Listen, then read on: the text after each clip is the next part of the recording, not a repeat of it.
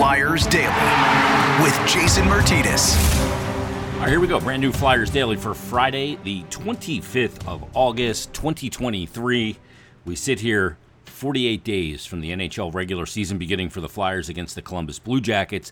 And real quick, uh, if you missed it last night, perhaps you were busy on your Thursday night, make sure today or this weekend you catch up on the final episode of Liftoff. You can check it out on the Flyers YouTube channel. It kind of chronicles that post draft and development camp time. You'll get a good chance to you'll get to meet and kind of see in action Riley Armstrong, the new Flyers head of player development, and uh, him putting the young players through the paces in development camp, which happened back in July. So make sure you check that out. Great behind the scenes footage. All those liftoff episodes are available there if you've missed any. And they all came out really good, really good, well produced content uh, for you to check out. And I know that hockey fans, something I've talked about on the podcast here about how to grow the game of hockey, and a lot of that is that behind the scenes stuff. We're all voyeurs when it comes to professional sports.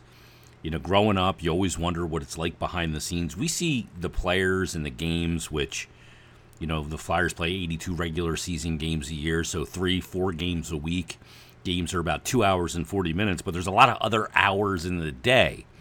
You know, the players in the locker room and, you know, on the traveling on the plane and the hotels and coaches and all that stuff behind the scenes to me is a great way to to grow the game and kind of let people know what really goes on. We have our perceptions of what we think goes on, whether that's from when we played sports growing up or what we think a, professional locker room might be like. Uh, but getting that peek behind the curtain, I think, is very cool. And the Flyers Liftoff uh, series did a real good job of that, as did the Standard last year uh, in training camp.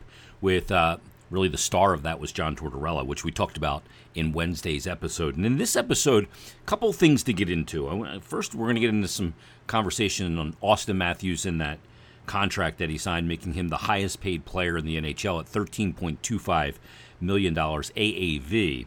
Kind of where that sits, not only in the NHL, but uh, obviously looking at the four major sports. We'll talk about that in just a moment, and then also we're going to get into a, a subject that that I can't seem to shake, and that is this anticipation of a new season.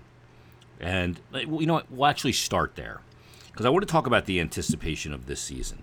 Now, for me, growing up, and I, I know there'll be people listening to this that can certainly identify with this, whether you just grew up from some of your earliest memories being a big hockey fan, whether that's a Flyers fan or just hockey in general or whatever it might be, you know, or you grew up and you played the game and you love the game for that reason. That's how it originally got its hooks into you. Or you were a fan of the NHL and you said, hey, I want to play this sport. I'm a fan of the Flyers. I want to play for the Little Flyers, the Junior Flyers, or Snider Hockey, or any number of club teams that are in the area.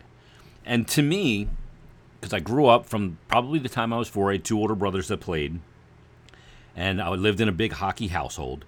There's always been two seasons in the year for me. I know there's four. I know summer, you know, fall, winter, and spring. Everybody knows my favorite is winter. I love the cold because that comes with hockey. But really, for me, from an emotional standpoint, there's two seasons in the year there's hockey season, and then there's the countdown to hockey season. It's the off season and hockey season.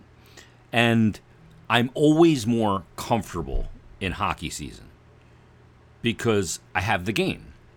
Whether that's when I was growing up as a player and when I was growing up going to Flyers games with my dad or you know when I was in college or got out of college and I got my season tickets or going with friends or just watching the games on TV or going to the bar and watching the game all of that stuff.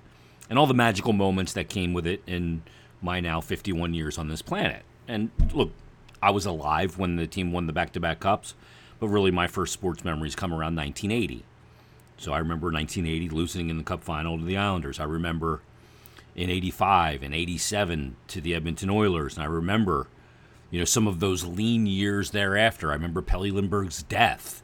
I remember those years where they didn't make the playoffs. I remember the arbitration. I was a, I was working for a hardscaper when they announced that Eric Lindros would be awarded to the Flyers because of that arbitration, because of the double deal to the New York Rangers. All these different moments. Hockey season, I've always felt more comfortable in. Because the off season, I'm always going, I can't wait for the season to start. And as I've gotten older, I try not to wish away time. Trying not to. But during an off season, yeah, it's great for a couple of weeks to lose the structure of working in the game and having a little less responsibility. But for me, I need the structure in, of the game and the schedule and all that in my life. And I just find myself going, "When's the season start? When's the season start?" And I get the countdown, you know, app on my phone, and I plug in the first known dates, and I'm there counting down the days every day. So I have those two areas where it's hockey season and it's the off season. And during the off season, I just get this building sense of anticipation to another season because I love the game. I love watching it at all levels. But going into a season and having question marks answered and just, you know, what's the the rhythm of the season going to be like? Is it going to be one of those years where it's miserable and you have the worst injury luck in the world? Is it going to be a team that shocks you out of nowhere? Is it going to be a team that, you know, even though maybe the record's not great, you start to see the the seeds of germination of, of a new era? And I think that's where we are. That's the anticipation that I have right now. That's that, okay, are we going to see the next steps in the core of a new Flyers era that could be very successful. I'm not going to say that's going to win a cup or win a championship or any of that stuff. Th- those will get answered in due time. But you got to put yourself in that mix first. So I find myself in this highly anticipated mode right now. And really, it doesn't matter where the team was the year before, there's always something to anticipate. And this year, I'm looking at several areas. First and foremost, though, I'm wondering what people's level of excitement is heading into this season, Flyer fans. I'm wondering where you are on that scale of 1 to 10 of what you're anticipating for this year. What you think's going to develop. How much are you kind of going, okay, I'd really like to get some answers. I'd like to get this thing underway so we can get back into hockey season and flyer season. You know, there's a lot of different things that I want to get answered and there's only one way to do it, and that's to begin. But one of the biggest things that I'm anticipating, and I'm hoping that midway through this season, towards the end of this season coming up, we come to this real solid realization that the Flyers are on the right path, that they're moving in the right direction. I think that was one of the frustrations of fans over the last couple of years since specifically since the pandemic hit, and even really since 2013, was okay, Richards and Carter get traded. You know, was the team in rebuild mode? Was it in win now mode? Was it some combination thereof, which contradicted each other? So that realization that the team is on the right path. Now, big part of that, a big part of that, is something else I'm anticipating. Is obviously the the tandem of Keith Jones as the president of hockey operations and Danny Briere as the GM. Both first time in their position. Keith Jones, rookie president of hockey operations. Danny Briere, rookie general manager. But that's a big, big element element of anticipation for me. That, that I mean, that's probably at the top of the list. Is learning that this season, that this team is on the right path and that Danny Briere and Keith Jones are guiding it to the the right place. That's the biggest thing for me. That's what I anticipate the most out of this NHL season. There, there's elements within that, of course, the continued development of players that could be profoundly important, like Noah Cates, like Owen Tippett, like Morgan Frost, like Cam York Obviously, you look at a guy like Oliver Bonk, who was drafted 22nd overall this year in, in the first round of the NHL draft. And then obviously Matvey Michkov as well, who we'll be keeping on, an eye on from afar as he plays in the KHL. And we'll see when he eventually does come over here. But that continued development of core pieces, and in Michkov's case, maybe a superstar piece, is a big, big element. Then there's one other one that, when I think about this season, and boy, I would love to get this out of this season, is a realization that Sean Couturier still has a lot of good hockey left in him. A lot of people are leaving Sean Couturier on the side of the road, left for dead.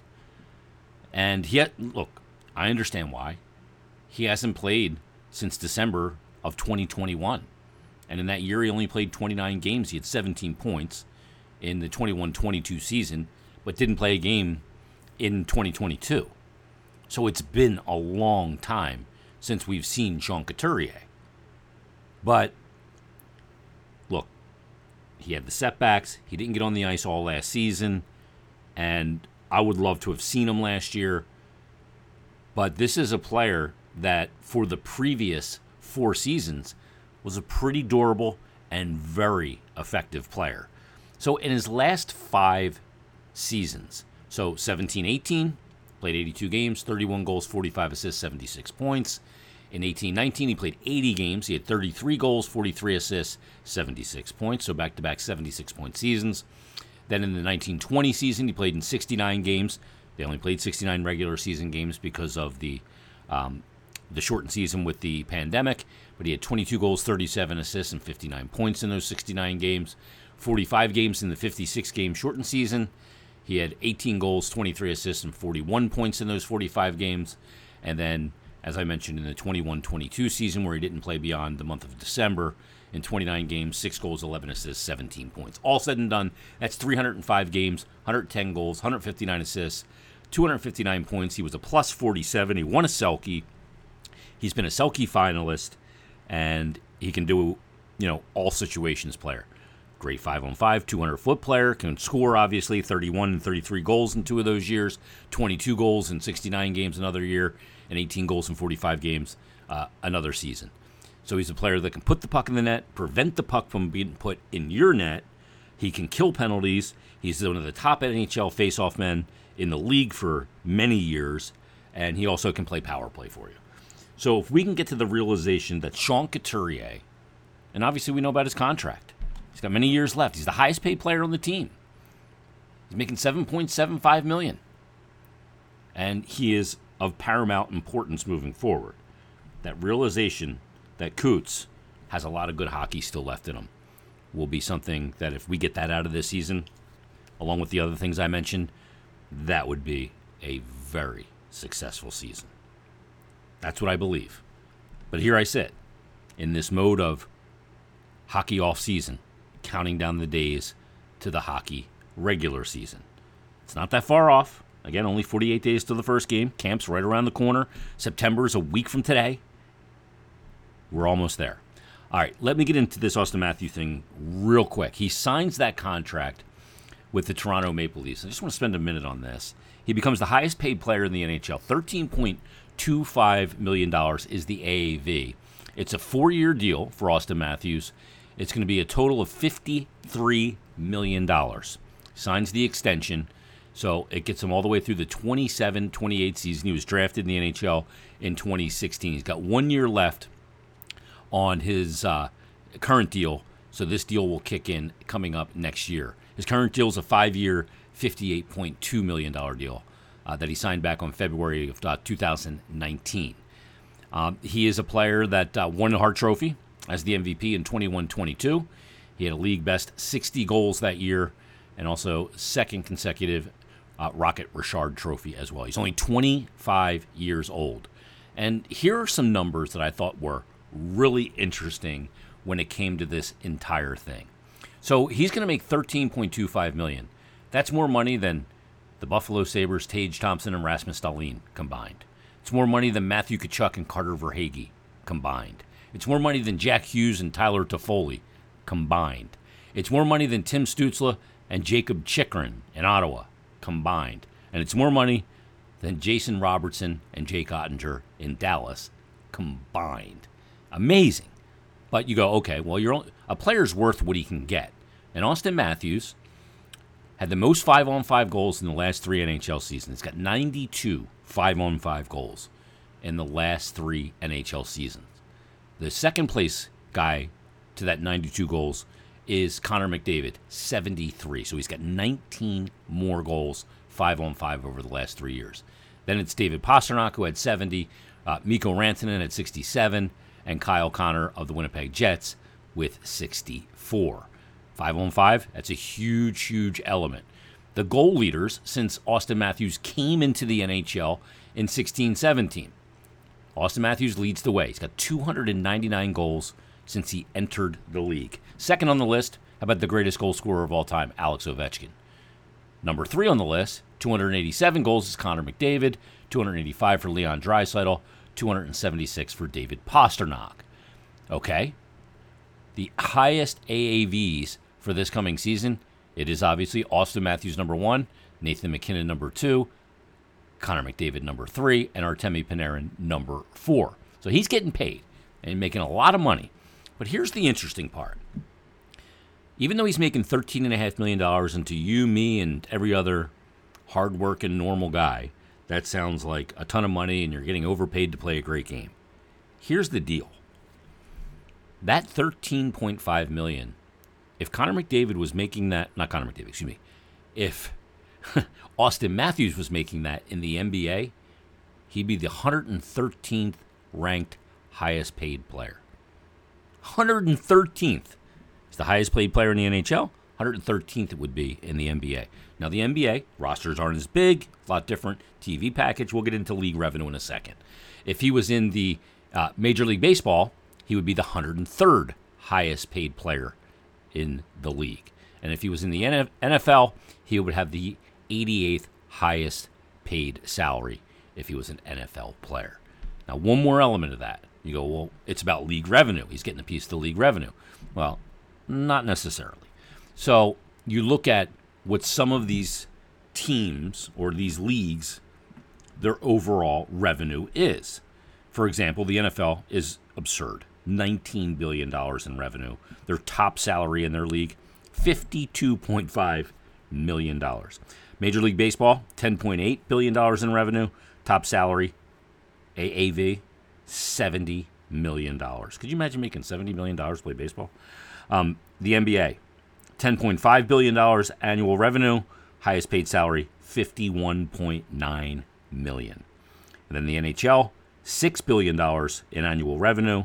Highest paid salary, 13.25. Pretty wild. Interesting stuff. Can you win when you're playing a, paying a player that percentage of the cap? Is the question. Is he making too much money that will prohibit his team from winning? I just gave you all the achievements that he has accomplished with all the goals, the five on five goals, blah, blah, blah, blah, blah. Can you win? Can you build a team that can win when you're paying a player that much money? Or, in Toronto's case, Mitch Marner's making a lot of money too. John Tavares is making a lot of money. Can you win when you ha- you're top heavy on your salaries? We'll see. We'll see what it does for the Toronto Maple Leafs, who have not won a cup since expansion. Last time they won the Stanley Cup, 1967. League expanded the next year. They haven't won since. So they're starving in Toronto as well. All right, everybody, thanks for listening. Hope you uh, enjoyed the elements of this. If you want to give me your thoughts on your anticipatory levels of the Flyers and NHL season, you can always email me, jason.myrtetus at gmail.com. You can DM me on Twitter at Jason Myrt, J A S O N M Y R T, or just shoot me a tweet. And we will talk to you Monday when Bill Meltzer joins for another brand new edition of Flyers Daily. Have a great weekend.